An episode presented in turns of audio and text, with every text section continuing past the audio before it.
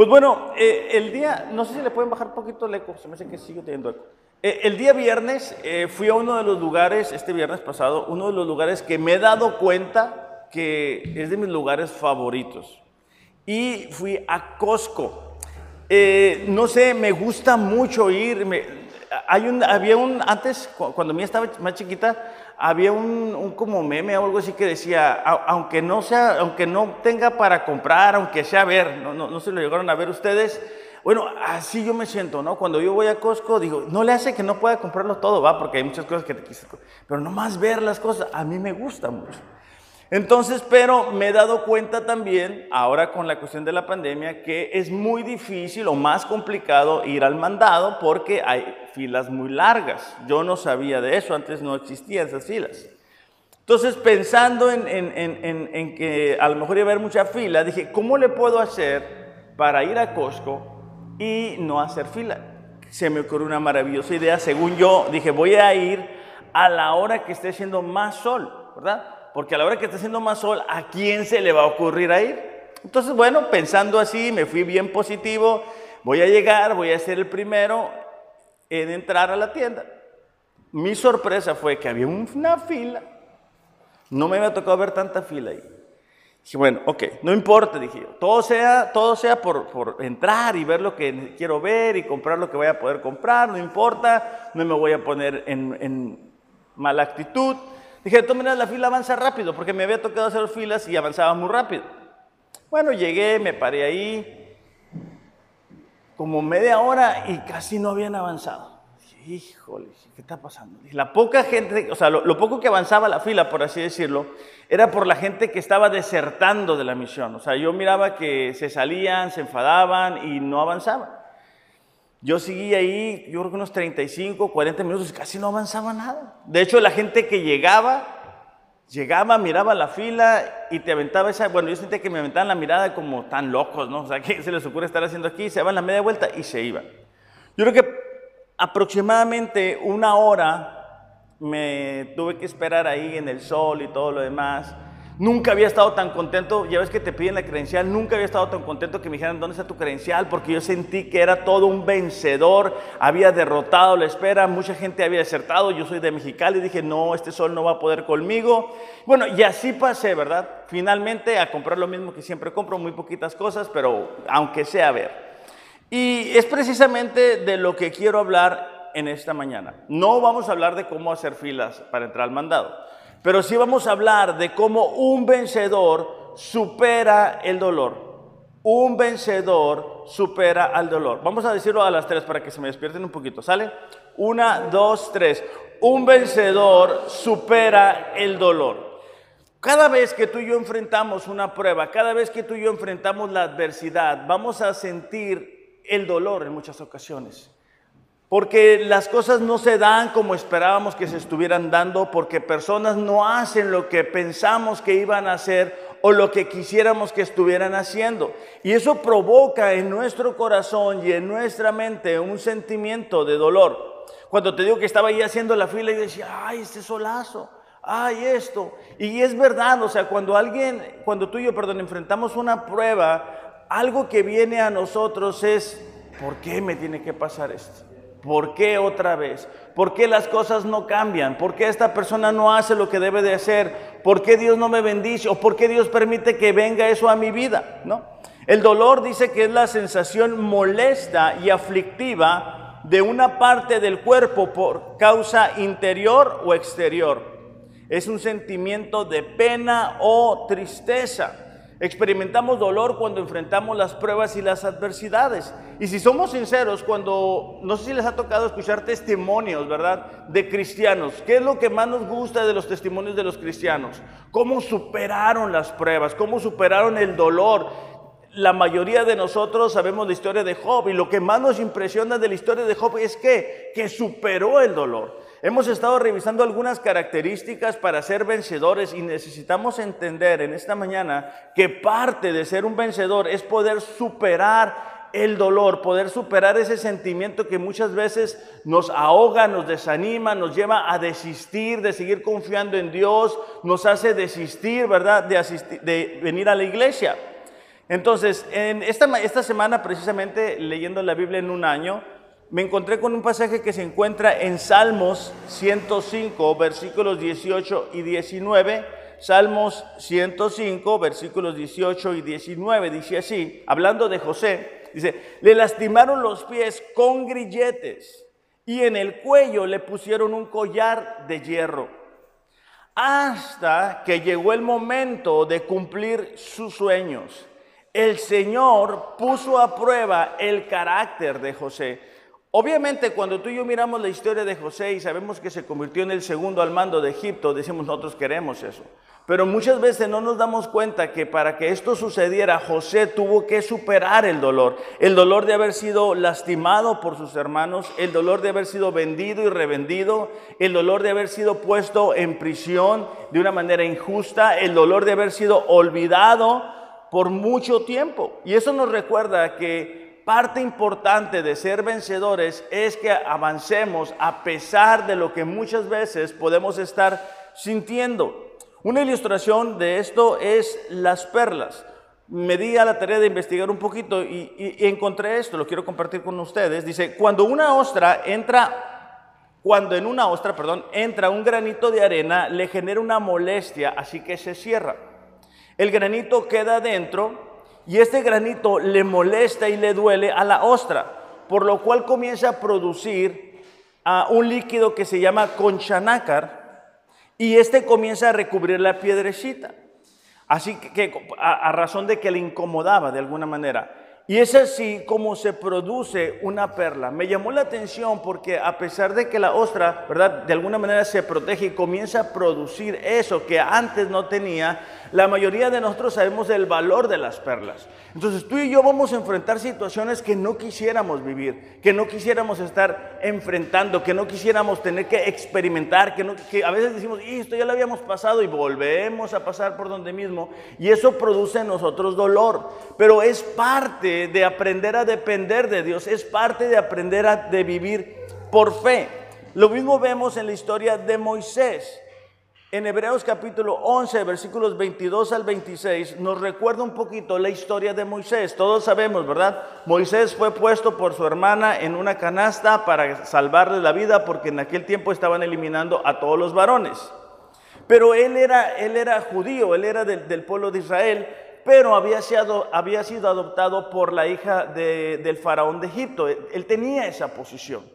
Dice en versículo 24, dice, fue por la fe que Moisés, cuando ya fue adulto, rehusó llamarse hijo de la hija del faraón. Prefirió ser maltratado con el pueblo de Dios a disfrutar de los placeres momentáneos del pecado. Fíjate, fue su elección en no mantenerse viviendo como un egipcio. Versículo 26. Consideró que era mejor sufrir por causa de Cristo que poseer los tesoros de Egipto, pues tenía la mirada puesta en la gran recompensa que recibiría. Moisés estaba viviendo de alguna manera en el palacio y pudo haberse quedado ahí. Pero él se dio cuenta que tenía que soportar el dolor de haber sido maltratado, de haber sido tachado de que traicionó a Egipto por cumplir el propósito de Dios. De la misma forma, tú y yo necesitamos entender en esta mañana que el dolor es, es parte de la vida cristiana. Porque si no lo entendemos así, vamos a comenzar a frustrarnos, vamos a comenzar a quejarnos, vamos a comenzar a desanimarnos, corremos el riesgo, ¿verdad?, de culpar a Dios por lo que una u otra persona nos están haciendo o hicieron en el pasado sobre nuestras vidas. Y, la verdad es de que Dios no tiene la culpa de ese, de ese daño que muchas veces gente nos hizo. Cuando tú y yo aprendemos a superar el dolor, vienen tres consecuencias y es lo que quiero compartirte en esta mañana. Y la primera de ellas es que logramos demostrar a quién amo más. La primera consecuencia, ¿verdad?, que viene a mi vida cuando yo supero el dolor, cuando yo digo, ¿sabes qué? No, esto, no me parece lo que está sucediendo, no es lo que quisiera ver, pero voy a seguir confiando en Dios, voy a seguir adorando a Dios, voy a seguir adelante con mi fe, es que logro demostrar a quien amo más. Hace ratito cantábamos una canción, ¿verdad?, que decía que amamos a Dios. Y es muy bueno cantar canciones. Pero no es lo único, no es lo más importante, sino es con nuestra manera de vivir. Mateo 22, 37 dice así, amarás al Señor tu Dios con tu corazón, con toda tu alma y con toda tu mente. Ahora, recitar ese pasaje para la mayoría de nosotros fue de los primeros que nos aprendimos, porque es Jesús hablando del mandamiento más importante. Pero ya vivirlo es otra historia, es más difícil, es más complicado, pero es lo que tú y yo necesitamos hacer. Cuando leemos la historia de Abraham, sabemos que Abraham fue un hombre elegido por Dios. Sabemos que eh, Dios le prometió un hijo a Abraham, pero ese hijo tuvo una espera de 25 años. Y después de los 25 años, se calcula que más o menos a los 11, 12 años, Dios, cuando, bueno, Isaac ya tenía 11, 12 años, Dios le habla a Abraham y fíjate lo que le va a decir. Dice, tiempo después, Dios probó la fe de Abraham. Dice, Abraham lo llamó Dios. Sí, dijo, respondió él, aquí estoy. Toma tu hijo, tu único hijo, sí, a Isaac, a quien tanto amas, y vete a la tierra de Moriah.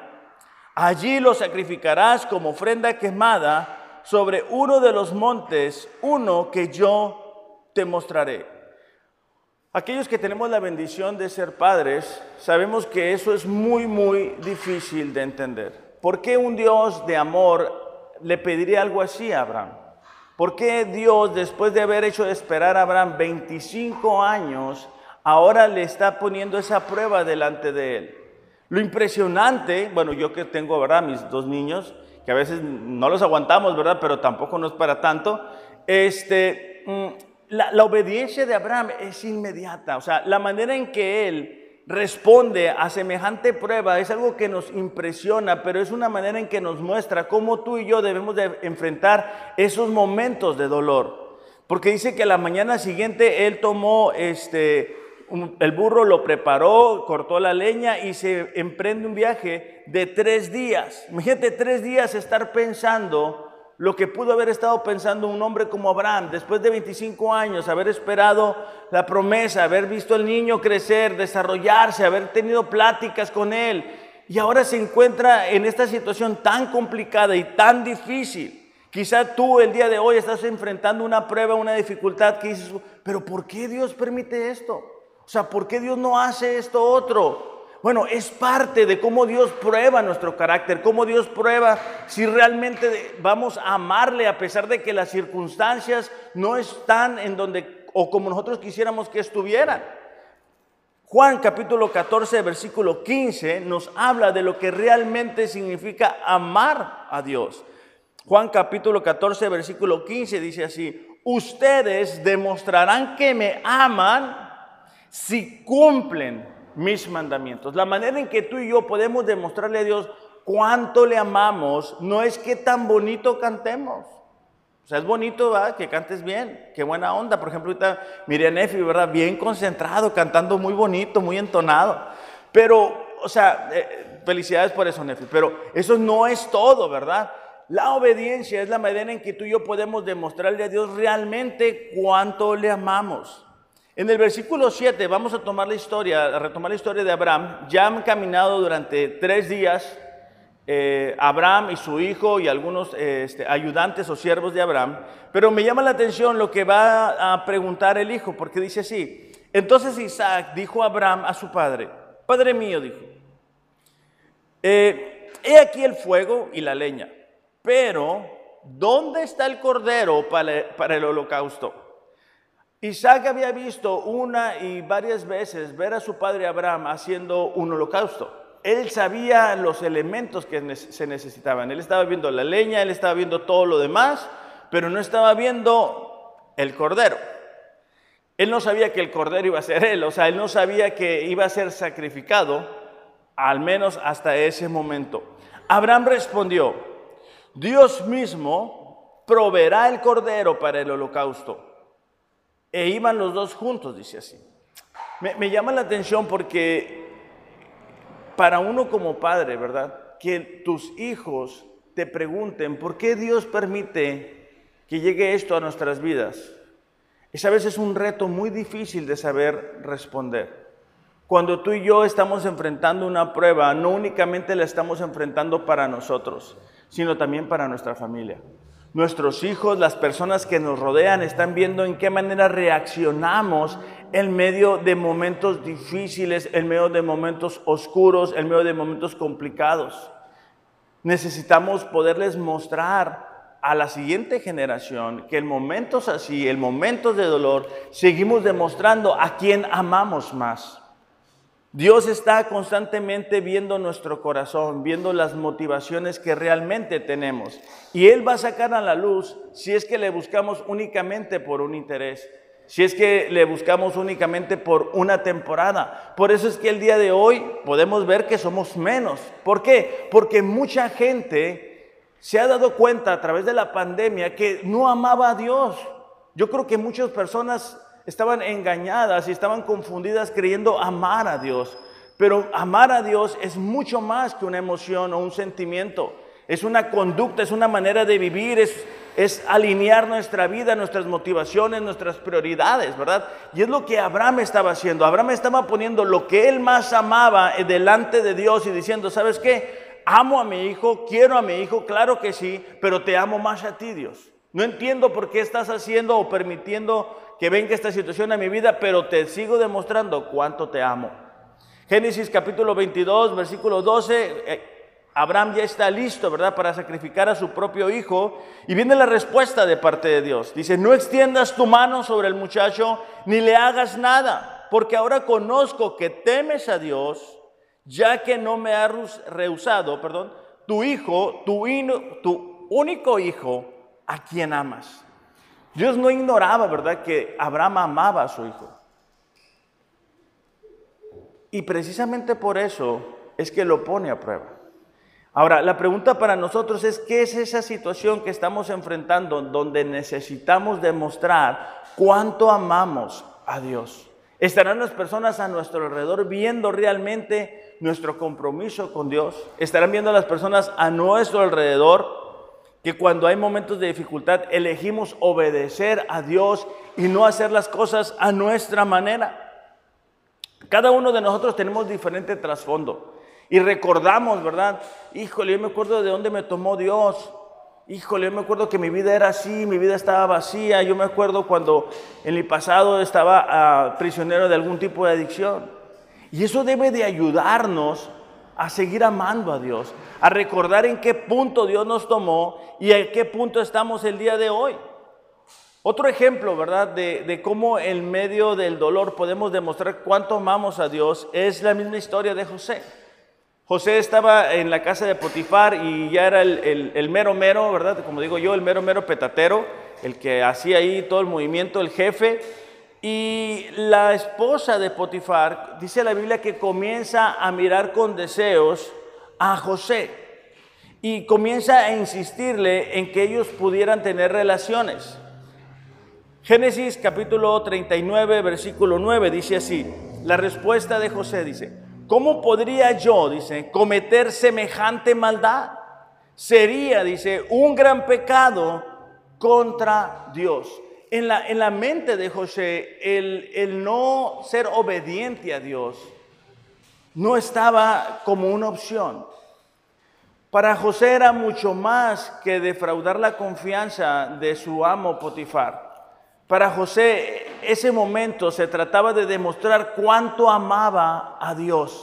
Y muchas veces nosotros olvidamos que cuando hacemos alguna u otra cosa estamos tratando de buscar demostrar cuánto amamos a Dios, de obedecer a Dios y de esa manera seguir adelante. Entonces, la primera consecuencia de superar el dolor es demostrar cuánto amamos a Dios. Y número dos es consolar a otros. Segunda de Corintios capítulo 1 versículos del 3 al 5 dice así. Toda la alabanza sea para Dios. Es el apóstol Pablo hablando a la iglesia de Corinto. Dice, el Padre de nuestro Señor Jesucristo. Dios, dice, es nuestro Padre misericordioso y la fuente de todo consuelo. Subrayen la palabra fuente, porque es nuestro Dios quien es la fuente de ese consuelo que tú y yo necesitamos. Muchas veces no nos damos cuenta el, por qué pasamos por ciertas pruebas y, decimos, esto es tiempo perdido, qué necesidad de volver a pasar por aquí. Y olvidamos que Dios nos quiere seguir utilizando. Es decir, Si yo estoy pasando por una situación difícil económicamente, yo necesito que alguien me ayude, alguien que haya pasado por una situación económica similar a la mía. Aquí tenemos personas que tienen años de cristianos y me imagino que tienen muchas experiencias y esas experiencias nos capacitan o los capacitan para poder aconsejar a esas personas que son nuevas en cómo Dios responde. Entonces, cuando tú y yo enfrentamos una prueba, no es tiempo perdido, no es dolor sin sentido, es que Dios nos está preparando para qué? Para que podamos ayudar a la persona que está a nuestro lado. Yo necesito a alguien, ¿verdad?, que haya pasado por lo que yo estoy enfrentando el día de hoy. Dice, Dios dice, es nuestro Padre misericordioso y la fuente de todo consuelo. Dice, Él nos consuela en todas nuestras dificultades. Fíjate la siguiente parte, para que nosotros podamos consolar a otros. La razón que Dios viene y nos consuela es para que nosotros estemos en la posición de poder ayudar a alguien más. No se trata únicamente de que Dios quite las pruebas de nuestras vidas. Si somos sinceros, debemos de reconocer, ¿verdad? Que muchas veces decimos, Dios, quítame esta prueba, yo no quiero seguir avanzando con esto, que se, que se arregle la situación. Y olvidamos que Dios nos está preparando a cada uno de nosotros para poder ayudar a alguien más. Dice, cuando otros, ah, dice, Él nos consuela en todas nuestras dificultades para que nosotros podamos consolar a otros. Cuando otros pasen por dificultades, podremos, dice, ofrecerles el mismo consuelo que Dios nos ha dado a nosotros. Es decir, podemos aconsejar a esa persona y decirle, ¿sabes qué? Yo estaba viviendo, yo estaba enfrentando lo mismo que tú estás enfrentando y Dios me ayudó de esta o de otra forma. Y de esa y así esa persona puede seguir creyendo, puede seguir confiando en Dios. Versículo 5 dice, pues cuanto más sufrimos por Cristo, tanto más Dios nos colmará de su consuelo mediante Cristo. Es decir, entre más situaciones adversas estamos pasando, no es, no es para desanimarnos, no es para tirar la toalla, es que debemos de considerar que Dios nos está preparando a cada uno de nosotros. Pero si no lo vemos así, vuelvo a lo mismo, vamos a correr el riesgo de desanimarnos, de querer tirar la toalla, de no tener una actitud correcta. Y cada uno de nosotros hemos sido llamados a ser vencedores, a entender que el dolor es parte del proceso de superar las pruebas. Romanos capítulo 15, versículo 4, Romanos capítulo 15, versículo 4 dice así, porque todo, dice, lo que fue escrito en tiempos pasados para nuestra enseñanza se escribió a fin de que por medio de la paciencia y del consuelo de las escrituras tengamos esperanza. Vuelvo a lo mismo, necesitamos leer la Biblia porque en la Biblia encontramos el consuelo, porque miramos cómo Dios ayudó a ciertas personas. Y de esa manera nosotros somos consolados y cuando alguien está en necesidad, cuando alguien está enfrentando una prueba, tenemos esa palabra, esa promesa que leímos en la, en la mañana o una semana atrás. Estamos viviendo en tiempos en los cuales la gente a nuestro alrededor está desconsolada, está confundida, no sabe qué hacer, tiene miedo y es la oportunidad perfecta que tú y yo tenemos de compartir nuestra fe. Pero si no nos estamos alimentando espiritualmente, si no estamos leyendo la palabra, no vamos a tener nada más que decirles. Entonces, como cristianos tenemos ese compromiso de saber consolar, de saber ayudar a las personas que nos rodean. Filipenses capítulo 1, versículo 12, es el apóstol Pablo hablando. Filipenses capítulo 1, versículos del 12 al 14, dice así. Además, dice, mis amados hermanos, quiero que sepan que todo lo que me ha sucedido en este lugar ha servido para difundir la buena noticia. Pues cada persona de aquí, incluida toda la guardia del palacio, sabe que estoy encadenado por causa de Cristo. Pablo estaba eh, en prisión y está contando su experiencia, está consolando a cristianos que están fuera de prisión y les está diciendo, hey, no se preocupen por mí. Toda esta situación adversa que me ha venido ha servido para el bien, para que el Evangelio se extienda. Como cristianos no debemos de andar todo el tiempo con la cabeza caída, desanimados, contando las penas, lo difícil que está, lo complicado. Al contrario, debemos de animarnos unos a otros, consolarnos unos a otros, buscar la manera de, eh, de alguna manera, motivarnos unos a otros a seguir confiando, a pesar de que las circunstancias puedan estar complicadas. Dice, y dado que estoy preso, dice, la mayoría de los creyentes de este lugar ha aumentado su confianza y anuncia con valentía el mensaje de Dios sin temor. El testimonio de Pablo era tan fuerte que aún estando en prisión, ilustraba a las demás personas, era un ejemplo para las demás personas de cómo debían de compartir de su fe. La prisión no limitaba a un hombre como Pablo, él estaba comprometido con Dios, él había demostrado cuánto le amaba, pero también estaba demostrando cuánto amor tenía por las demás personas entonces tú y yo no debemos de permitir que ciertas circunstancias nos limiten de consolar a otros. ¿Cuándo fue la última vez que tú y yo de manera intencional buscamos consolar a alguien? ¿Cuándo fue la última vez que tú y yo dijimos, sabes que mira, no te preocupes, esto leí en la mañana.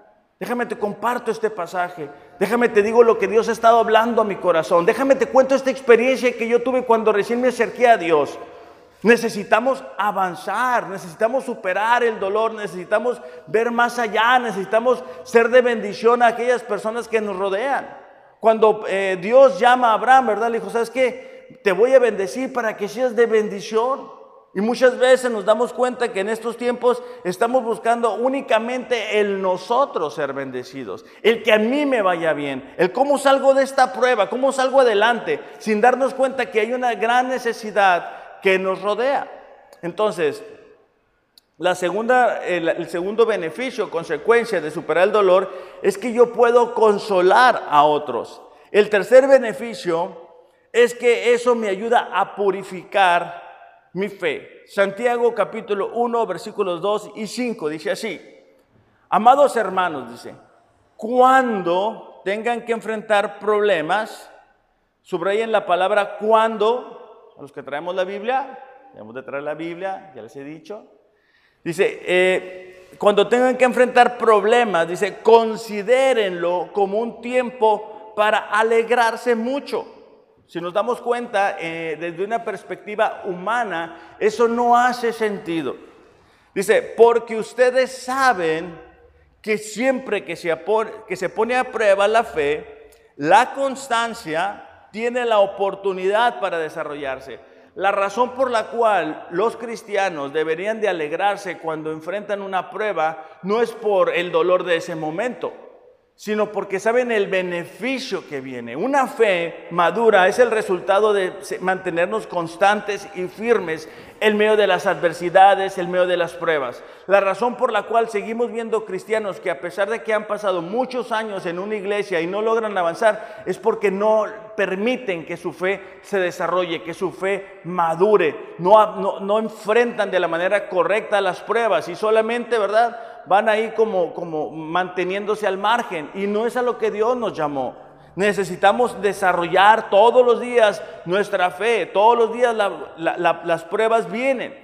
Esta última semana este, comencé a entrenar de una manera diferente y Mariel, mi esposa, me está dando carrilla porque finalmente después de no sé cuánto tiempo comencé a hacer pierna y híjole, me duele, me duele mucho mis piernas.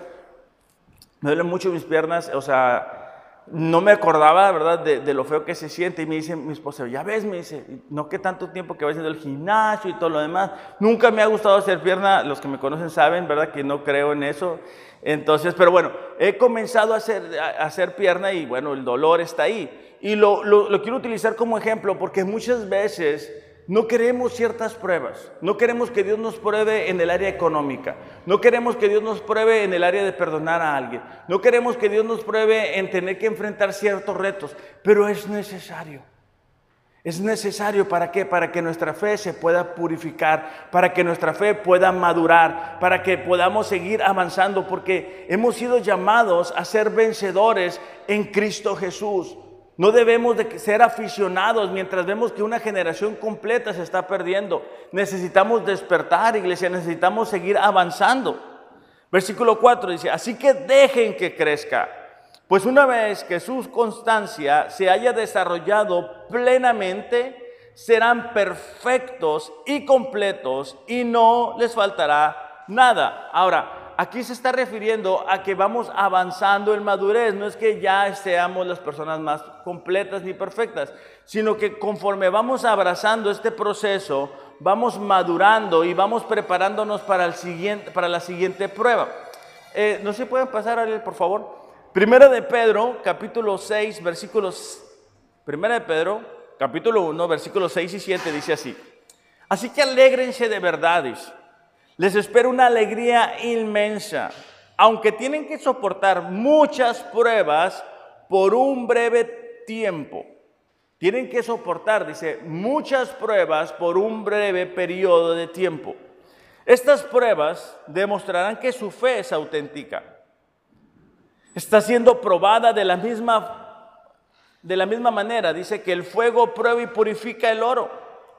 Aunque la fe de ustedes es mucho más preciosa que el mismo oro, entonces su fe al permanecer firme en tantas pruebas les traerá mucha alabanza, gloria y honra el día que Jesucristo sea revelado a todo el mundo. El, apóstol Pedro está enviando esta carta a aquellos primeros cristianos que estaban siendo perseguidos. Y él está diciendo, ¿sabes qué? Es cierto, de momento tienen que enfrentar muchas pruebas. Pero recuerden, hay una eternidad que les espera. Recuerden, su fe está siendo purificada, porque cuando tú y yo enfrentamos pruebas que nos desaniman, pruebas que nos cansan, pruebas que vienen de las maneras que menos lo esperábamos o quisiéramos, es cuando tú y yo nos podemos dar cuenta si realmente estamos confiando o no en Dios. Cuando enfrentamos escenarios a los cuales no hubiéramos de manera eh, intencional nosotros buscado y cómo reaccionamos ante ellos, son las oportunidades que tenemos de saber si realmente estamos confiando en Dios o no. Si vemos con nuestros ojos físicos lo que quisiéramos ver, eh, repito, no, no es fe, simplemente poder ver. Pero como cristianos hemos sido llamados a vivir por fe. Cada uno de nosotros estamos enfrentando diferentes circunstancias y diferentes pruebas. Y cada uno de nosotros necesita abrazar la situación que está enfrentando. Superar el dolor para que de esa manera su fe se pueda ir purificando, su fe pueda ir madurando, su fe pueda ir avanzando. ¿Por qué no nos ponemos de pie? Primera de Pedro, capítulo 5, versículo 8, y voy a terminar con esto, dice, su adversario, el diablo, como león rugiente, anda alrededor buscando a quien devorar. Resistan al tal estando firmes en la fe. Investigué un poco en esta semana y me di cuenta que los leones se alimentan mayormente de animales que están heridos o enfermos o que se han alejado de la manada. Y me llamó la atención porque de alguna manera ilustra un poco cómo funciona el diablo en la vida de la vida del creyente. Cuando un cristiano se desanima, cuando un cristiano pierde la pasión por Dios, cuando un cristiano ya no tiene el corazón alineado a la voluntad de Dios, es una oportunidad que Él tiene para venir y devorar no únicamente su vida, sino la vida de los miembros de su familia. Tendremos que enfrentar el dolor, eso es inevitable, pero mientras mantengamos nuestra unión con Cristo, podremos superar eso y muchas cosas más. Es a lo que hemos sido llamados a superar el dolor. Porque cuando tú y yo superamos el dolor, demostramos realmente ¿a quién amo más? Realmente si amo a Dios como digo amarle. Cuando yo supero el dolor, yo puedo ayudar a alguien más. Yo tengo el respaldo, ¿verdad? De lo que Dios ha hecho en mi vida. Tengo la experiencia de lo que Dios hizo conmigo o a través de mí. Cuando yo supero el dolor, también permito que las impurezas de mi fe queden atrás. Me puedo dar cuenta, sabes que estoy fallando en esto, me estoy equivocando aquí, necesito hacer estos cambios. ¿Por qué no cantamos todos juntos? Ya para despedirnos y le pedimos a Dios que nos pueda ayudar a superar las diferentes pruebas que estamos enfrentando el día de hoy, pero también las que van a venir el día de mañana. Vamos juntos a cantar por última vez.